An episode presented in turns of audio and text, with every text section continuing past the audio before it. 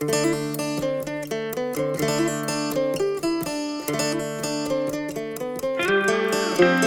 to the Hay Kings podcast brought to you by Vermeer, your expert in hay and forage equipment. I want to say a special thank you to Vermeer for sponsoring the podcast. Without their help, none of this would be possible. If you're so inclined, please visit vermeer.com forward slash haykings for more information. Think big, think fast. That's what TJ Steele does. If you're in the Hay Kings world, you probably know about the giant round baler. Now, I think there's more than one now. The balers have been updated and they're running. We're excited to have TJ back on the podcast to give us some updates on the baler. Welcome back. Well, thanks for having me back again. It's been a been a few days or a little while since we've been on the last time, but uh, we've had a lot of accomplishments between now and then. Let's hear the updates on the giant round baler. We had the very first one on the ground, I believe, in 2019, and that was the first time we were able to to do any baling with it. We had a pretty good run and with it the first time, but there was no automation, very little anything to make it user friendly. It was more to try to make sure the concept was going to work, make sure the baler was possible. You know, just just all the beginning stages of R and D and to figure out which direction to go. Right. That year, with no electronics or anything, we actually put up about 800 bales pretty consecutively. Had a ton of room for improvement and uh, got through that season. And then we sent it back up to Michigan to Wayne Vogel's shop, and uh, we actually missed 20 due to COVID. Ah, We just didn't know what to, what to expect, and you know we didn't know if anybody was going to have any employees left. You know, we just just didn't know. The world of uncertainty hit. So sure. I said, "Hey, just just put it on the just put it in the back background, you know, and let's just cross this bridge later." And at that time, it's kind of interesting because you know financing large high dollar custom machines isn't like going to John Deere Credit Hmm. or anybody else, and that was that was going to be a kind of a big snag. We actually had a really good year in twenty. It allowed us to carry on all that ourselves. So when 21 hit, we had it on the ground here again and we were really hoping for the 21 season we were going to get to run one or both um, but actually one of the guys that was on the team building it had a heart attack in august and that set us back about a month which was okay you know things happen life life happens during all of it so so that put us off a little bit anyway we got it back to the field had fully automated you know fully automated everything on it and uh, had a really good run. Still some improvements and some changes, but during that time frame, number two was built. So the last go around, we figured out that thing uses an enormous amount of horsepower to be really efficient in, in our world. And you know, for the listeners, I want want you to keep in mind that it's not it's kind of hard to compare to conventional just because of what it does, which you know we'll get into the numbers here. Yeah, th- this is where we should stop and say you're building this custom machine for you and not for sale. This is something designed for your very unique working conditions that would be awful hard to make pencil just about anywhere else in the country, right? Yes, that's very true. Um, we're just in an area that's we use a lot of corn stalks, feed yards, and dairies, and you know, argu- arguably, corn stalks not the best thing to take off the ground. But when you live in the high plains and you don't have much rainfall every year, sometimes that's kind of a last resort, and uh, it's just turned into a big part of cattle feed. And it, the the biggest thing is you got to get it off. Like these guys are going to wheat right after the corn stalks are removed and it doesn't work very well on a corn on corn basis. There's some manage a lot of management that goes into every guy's operation that we do this on. But the the simplest one is they're just going to wheat. So they have an enormous amount of trash. We'll come in, we'll take that off, and uh, the grain drills are waiting. They've coordinated fertilizer. You know, it's just it's just a push, push, push, push, and you're following. You know, you're following up to 12 producers that could be running up to three combines apiece. But all of them run two. So, you know, they're pushing they're pushing 12 and 16 row corn heads and back in the conventional world here we are running an eight row shredder and uh, you know, punching out thousand pound bales and it, it just never made sense. And that's where the whole birth of all this stuff came from was just looking from a bird's eye view. And so there's got to be a better way. This is that concept of thinking big and thinking fast to match with modern combines, right? Yep, yep. You, when you just have that much ground to cover, you can do it conventionally. I mean, we've done it before. It is not a fun process. I mean, it's horrible running balers. It's hard on machinery. the fields are stinking rough from the pivot tracks. Nothing, nothing about it's fun. And uh, I told a guy the other day, not that uh, you know I'm not a female and I've never give birth, but they always say you know giving birth is uh, one of the most forgiving pains that you ever have because next year they forget it and most of them decide to do it again. well, baling corn stalks is about the same way. You know, not from a painful standpoint, but you know the concept. You know, it's the most forgiving pain you have. It's like next year everybody's ready, but you forgot how horrible it was the year before. So it's just a tough deal, and not all days are bad. You know, you run a shredder with a square baler, it's it's not too bad, but it's just a lot of ground, and uh, there's just an opportunity for some bigger contracts, and it's like everything else in the world. We're getting less people, or our labor pool is less, and and the bigger equipment we get, the bigger the jobs get. The more efficient you are. You got to be more efficient. You're going to have to figure out how to play the game to stay in business. You know, with this year, we actually pooled several guys together uh, to help us do this job that we're on or this project this fall, which has been a blessing. I mean, the help's been good. I found out that, you know, I'm broke down a lot, but so are they. So right. we're, not, we're just not out there by ourselves in that category. So, so that's been interesting to see. And just, we had a really long night last night ahead of this uh, uh, rainstorm that come in. And then I got a call this morning from a guy running a custom swather. And He hit an oil casing and kind of about totaled his header. And oh, gets put a windshield in his swather because he shattered the windshield with his top of his head. So, oh, that's what so, you call a bad day. that's the start of a very bad day. You've talked about shredders and and big square balers, right? We're talking three yep. by fours, right? That's what you're calling a conventional setup. Let's talk about your unconventional setup. Take me through the swather, the rakes, and then we'll dial in on the big baler, on the round baler. So, sure. So running running shredders, it's anything conventional will do the job. You know, like you can get there, but you're running so many of them. The ash content's a big deal. Less trips across the ground. You know, all those things add up for efficiency, and we've taken all those things into consideration. You know, and the bottom line is what we're doing is we're running that 47 foot swather for the most part. I've hired some guys to come in and help because I can't be everywhere by myself and we run a 47 foot custom built swather that was bought partially for cornstalk projects. I had discovered um, that we can actually just swath them down uh, with a swather and even square bale them. We do pretty good because we've, you know, things changed over the course of 10 or 15 years, 10 or 12 years here, and the corn heads changed. So you're getting a shorter stalk and we're able to square bale some of those acres that have shorter stalks. You still have a few regular corn heads that leave a lot taller, which is kind of murderous for a conventional baler. Right. But our big round balers love it. Round balers love longer pieces. They don't need the stuff chopped up. So I own the tub grinders. So why be processing the stuff in the field if I own the machine that's designed to process the stalks, you know, and spit them out for cow feeds? So yep we're running this 47 foot swather and then we're running a big Rowse rake. And then we come back in with, you know, conventional square baler or our big round balers. So this year we finally have got as high production with everything kind of married together in line. And that swather will cover an average in a cornfield of about 60 acres an hour. Uh, my record day, I've hit 530 acres in a, in an afternoon, evening, you know, through the night, but done by, you know, two or three o'clock in the morning. Yep. And uh, it's just a huge difference. I mean, you can just cover so much ground and it's cheap. I mean, you can run, I think I ran 480 acres on like 135 gallon of fuel. You know, it's just, it just don't cost much to run it. Whoa.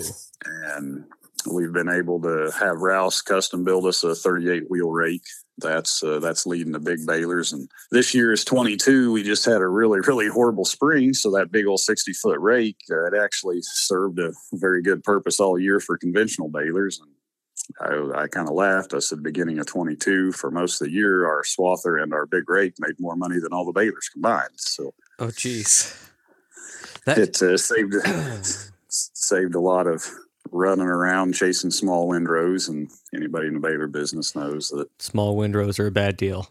Bad yep. deal. Just takes a lot of time and inefficient. So and and a lot of the times you can't go fast enough and stay in the seat. Especially in our ground, nothing smooth. You know, another thing I don't think people realize in our area, there is no hay meadow.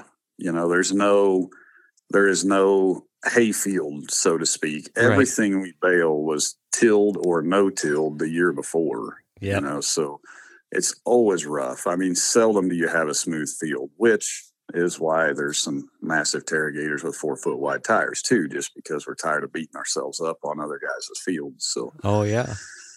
So that swather, it's running, you know, 60 acres an hour average, 50 all the time, even if it's rough. Um, this year I've had to slow down. Stalks are processing a little harder going through the crimpers, which we still crimp them. You're not running a lot through, but there's still quite a bit.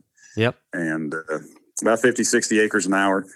That swather, he's or not swather, but the rake, he's covering, he's covering at least that, if not a little bit more. But it, it depends too, because you you know you got to slow down. You got to be careful. The bigger stuff, which part of the part of the reasoning for all this stuff is we don't want to drive so fast.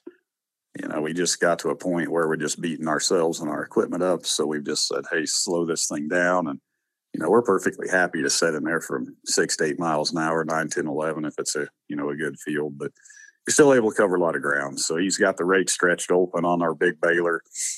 It's it's 57 feet open clear up, but the windrow at the back is a little too narrow, so we got to suck the wings in just a little bit. Putting about a seven foot windrow um, out the back of it, and the big balers come along, and we had a record night last night. I actually was running on two hours of sleep. Uh, had a little shower come in, so we decided Willem and I was going to stay there and finish it. It was Willem's birthday, and he's waited about five years to have a day like that, and uh, so he got to bring in his birthday with an all-nighter running a big baler. So let's take a break there, and we'll get a word from our sponsor. With the 605N, I feel I can go to the field and we just bale. We're not stopping, we're not adjusting. It's ready to go, and it goes. I spend more time baling with less issues that I've had with other balers in the past. I'm Ken Moses, and I get more hay put up right with the 605N Vermeer baler. Hear the full story at makinhay.com slash haykings. Now, you're running two of those round balers, right? Yeah, we got two of them. Um, like I said, this year is the first year for the second one. Uh, second one went a lot better. You know, we just learned a lot on the first one. I mean, oh my gosh. The, oh, yeah. The learning curve was steep, um, but it was achievable. You know, is definitely attainable. They're making beautiful bales. I mean, slick sided, tight. Of course, the windrow has everything to do with it. Anybody who runs around baler knows that. Yep. It's all in the uh, raking. It's all in the raking. And we're, we're really kind of to a point, even in really good corn stalks, we could probably still put 30% more in those windrows because we're still running eight miles an hour, pulling 57 feet. Whoa. So, I mean, you can get to nine. We, mine, I have, I've only plugged it up one time in a pickup and you're, you're running fast enough with, you know, that heavy machine and a Tailgater on it. You just don't have to go that fast. I mean, you're covering an enormous amount of ground.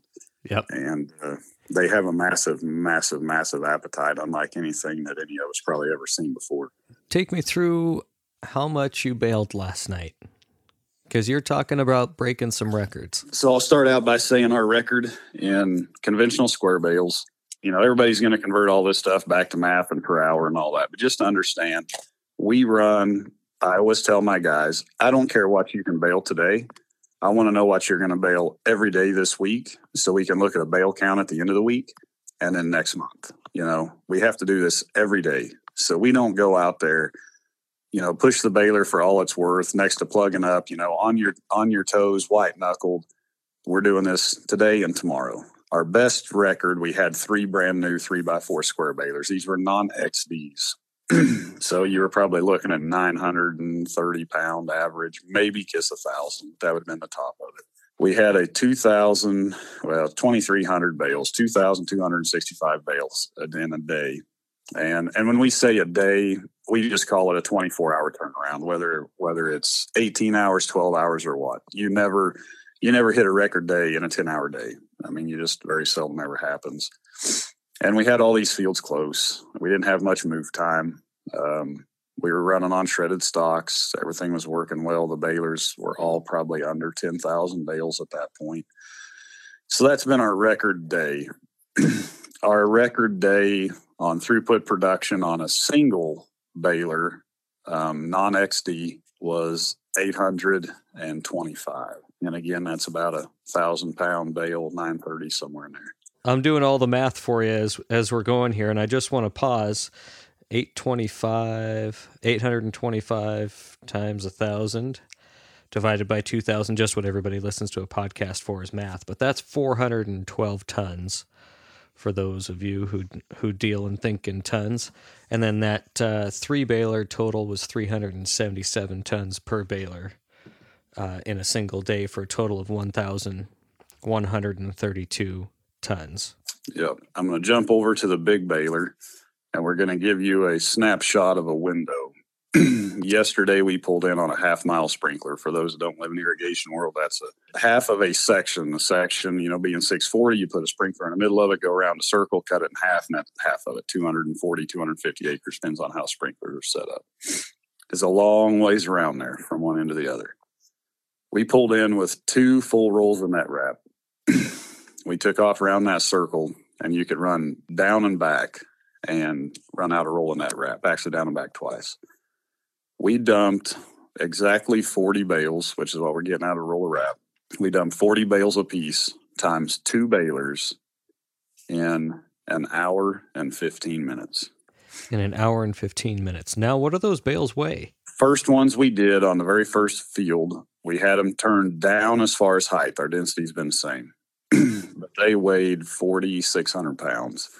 We since added nine inches in height as we got the balers stepped up online and covered all the little things and we got them running right.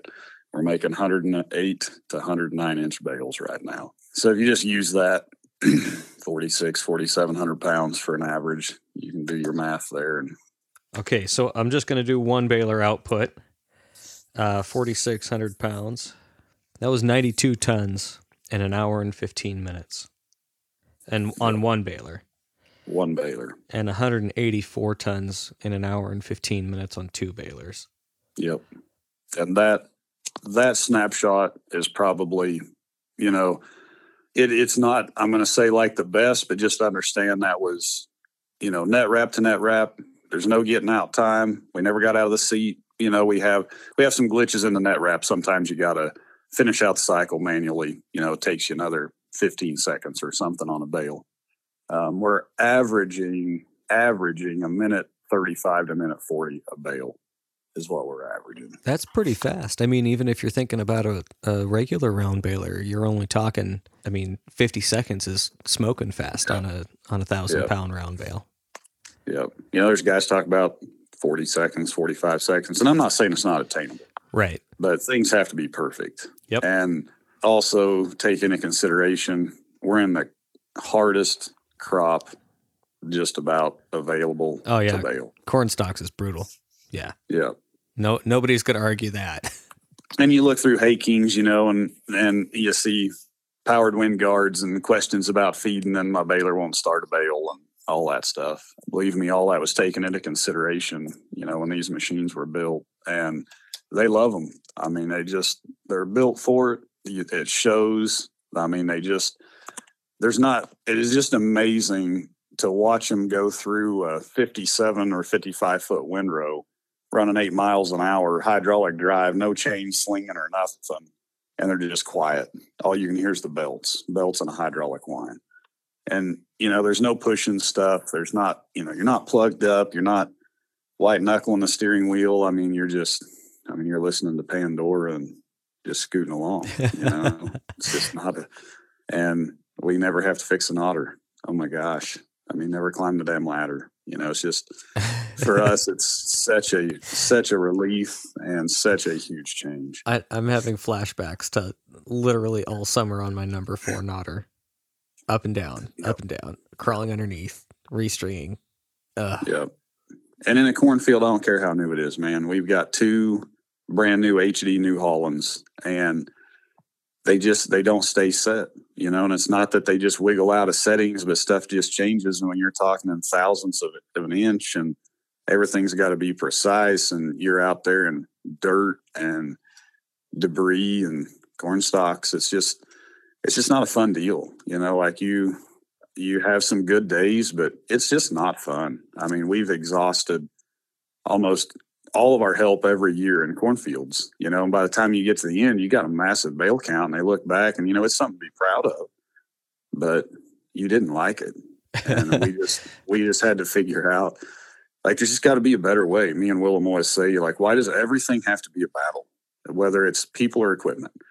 Right. And if it ain't one, it's going to be the other. And and to be honest, neither one's getting any better. You know, I mean, our help is getting harder to find, and we're trying to be way more selective and hire those guys that you know are willing to run with me all night and watch the sun come up and have a massive day and set some records. You know, and And then that's hard. and then find do it again the next day. and then do it again the next day. Back to the records. That's that snapshot of that 80 bales between the two balers. That's probably as good of a window as you're going to get, but you can do it all day, every day. I mean, it, it's it's the same from. I mean, you can run net wrap roll to net wrap roll and be within two minutes every time.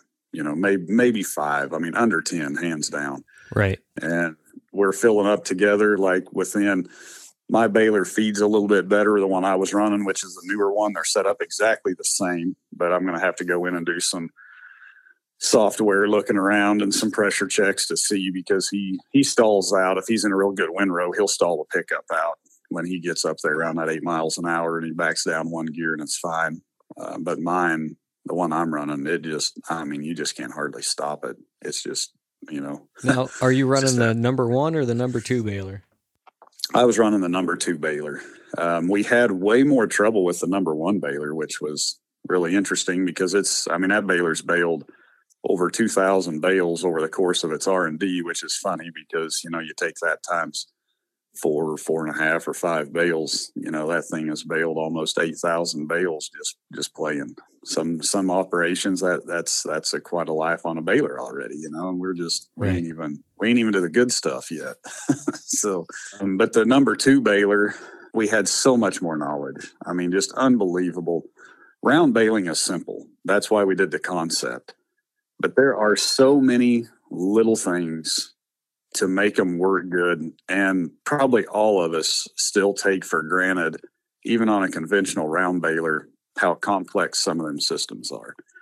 And everybody's probably thinking, well, there's no, not really any system on there. Well, I'll tell you one thing right off the bat the drive system, getting rollers the right size that are driving with that wide of a belt. This was a huge lesson we can get into later, but you know, like you're busting drives. You know, like you talk about thousandths of an inch on a roller in our diameter, you're talking three RPM difference. And one's driving the other, but yet the nine foot of belt is holding them things together. So it doesn't slip. You know, something's got to give. And which is partly why the hydraulic drive was on it. But there's just a lot of stuff. I mean, we welded all the belts together, so there's no splices. You know, it was a big deal that we wanted. We actually built our own welder, learned how to vulcanize, and we did all that process on our own. We didn't hire it. We actually built all that stuff to do that. All of the drives are hydraulic drive. Um, on that note, the biggest change for these machines from this year versus last year. Last year we had it running um, with the programming um, that was a huge hurdle. That programming was a big hurdle. Net wrap running net wrap and string, so everything's got to run in a sequence, and one thing has to happen before the next one. And and even in the programming itself, and how you write the program, and how it reads the stuff, and how it calculates the inputs, and I mean that that was just I really enjoyed that. As much as I hate electronics on agricultural equipment, I have really enjoyed making that baler operate through a program. But you know, I come from that what we laugh and call a spaceship box that I did everything with a switch and a light from the tractor cab to fully automated to where pretty much anybody can get in it and run it. So, you know, that that was it's fun, um, a very huge accomplishment in my books. And you know, my hats off to every manufacturer for the things that they have built, the way they've gotten them so user friendly for how complex they are, that is difficult. I'm still going to stand my ground and say they ain't got, they do not have any excuses for the lack of quality that we're dealing with every day, and it's getting worse every year. They've had 50 years to get this stuff right. There's a reason why they don't. And I just, I understand that they have to make money. I think they've just taken it too far and it's not getting better. And that's why we just got completely out of that that whole system. TJ, thank you for your time today. I sure do appreciate the update on the big baler. The, the I'm I'm gonna quit calling it a big baler because I that's what I call three by fours. You have a giant round baler. And I just want to put a point on that saying thank you for being innovative and trying things that nobody else will do.